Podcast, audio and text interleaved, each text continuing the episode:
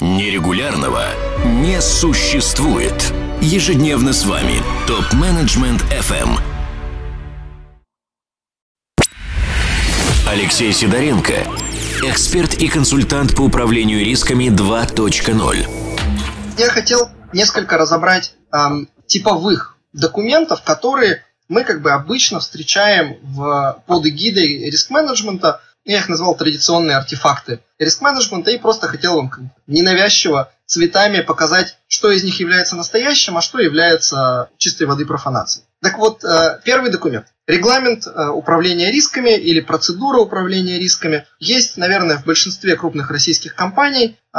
Документ абсолютно абсурдный, несмотря на то, что его рекомендуют, настаивают на его разработки, Росимущества, поэтому там все компании с госучастием, у них выхода нет, кроме как вот этот документ сделать. Это, конечно, вообще ничего не имеет общего с реальным риск-менеджментом, это чистой воды риск-менеджмент один, потому что документ этот, он описывает три вещи. А, роли и обязанности, основные принципы и процесс, собственно, управления рисками. Он абсурден на каждом этапе. Абсурден, потому что роли и обязанности написаны для ваших руководителей в регламенте по управлению рисками – Единственное, что никто никогда, кроме вас, риск-менеджеров, ну, точнее, кроме риск-менеджеров, может быть, вы не, не риск-менеджеры в организации, и внутренних аудиторов, никто никогда этот документ не читает. Поэтому достаточно наивно финансовому директору туда какие-то роли и обязанности писать.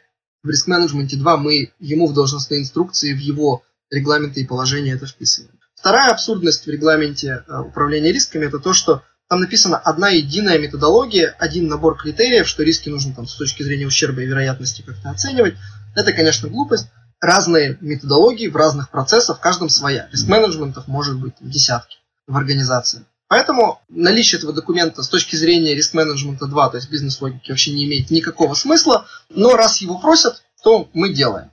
То же самое э, касается концепции три линии защиты. Тоже классная теория, которую придумал, придумали банкиры, потом мы это переняли в реальном секторе. Институт внутренних аудиторов поддержал это. К реальности вообще не имеет никакого отношения. Разграничение между рисками, аудитом, все это настолько искусственное, что если кто-то использует с вами аргумент, что вот три линии защиты, гарантированно можете для себя поставить умственную галочку, что это все неправда.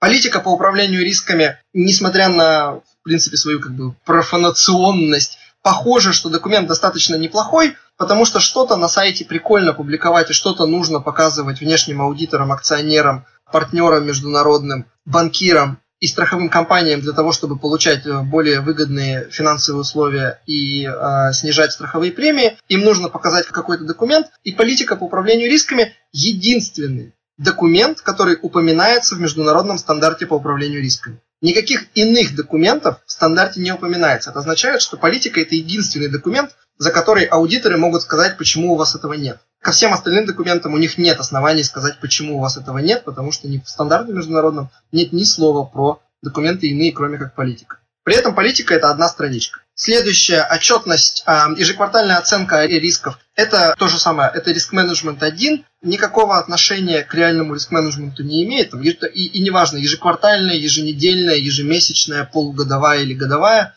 Как только анализ рисков делается не в привязке к какому-то конкретному решению или не в рамках какого-то конкретного бизнес-процесса для достижения какой-то операционной задачи, а делается с заданной периодичностью. То есть, когда мы рисками, риски анализируем, когда мы этого захотели, а не когда бизнес это попросил нас сделать, это все автоматически риск-менеджмент один. Отчеты о рисках тоже, в принципе, риск-менеджмент один, с одним исключением, то есть отчетов о рисках тоже быть не должно, за одним исключением, если вдруг совет директоров или кто-то из руководителей не сказал, что вот у нас есть конкретная какая-то тема, и мы хотим, чтобы вы проанализировали риски этой темы. Например, у нас, я помню, был отдельный отчет по риску девшеризации.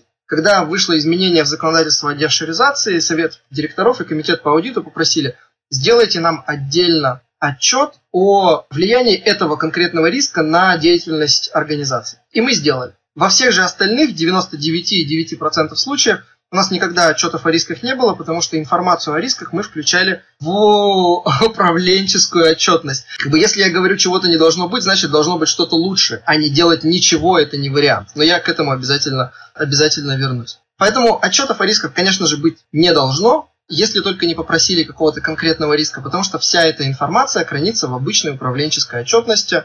И вообще идеология риск-менеджмента интегрировать в существующие процессы, в существующие документы, а не делать что-то свое.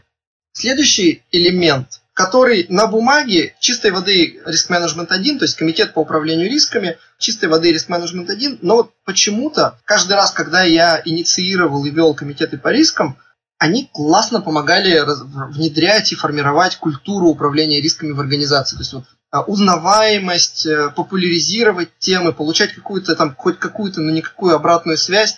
В общем, комитеты по рискам, на удивление, классный инструмент для того, чтобы встраиваться, получать какую-то обратную связь по своим подходам, расчетам и в то же время вовлекать директоров в компании для того, чтобы они чувствовали причастность к этому процессу, чтобы они потом не смогли там риск-менеджера атаковать, когда им захочется это сделать, когда риск-менеджер какой-нибудь негативный результат покажет.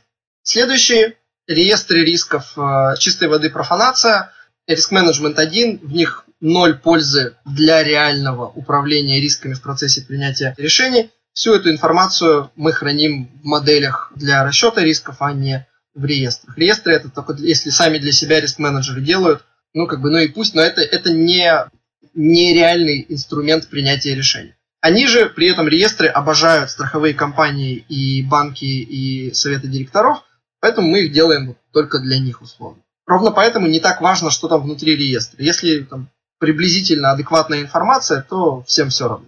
Ну и последнее, обучение по управлению рисками, тоже достаточно стандартная тема. Мы уже давно стараемся не обучать управлению рисками, а стараемся встраивать компетенции по управлению рисками в существующие обучающие курсы в организации. Поэтому, например, когда сотрудник изучает, как бюджетировать, мы там внутри читаем модуль по моделированию рисков в рамках формирования бюджета. Или когда идет курс по инвестиционному анализу, мы внутри как бы читаем курс, как анализировать э, справедливую стоимость инвестиций а, с учетом рисков. Поэтому это тоже такая спорная тема, ценность отдельно обучения риск-менеджмента. Алексей Сидоренко, эксперт и консультант по управлению рисками 2.0. Задавайте вопросы ведущим и получайте еще больше пользы на tmfm.site. Для всех русскоязычных топ-менеджеров мира создан телеграм-чат для общения и обмена управленческими практиками. Чат обеспечивает участникам строгую анонимность своих мобильных номеров. Присоединяйтесь к ТМФМ чат в Телеграм. Ссылка на чат находится на сайте tmfm.site. Ваши коллеги ждут вас в чате прямо сейчас.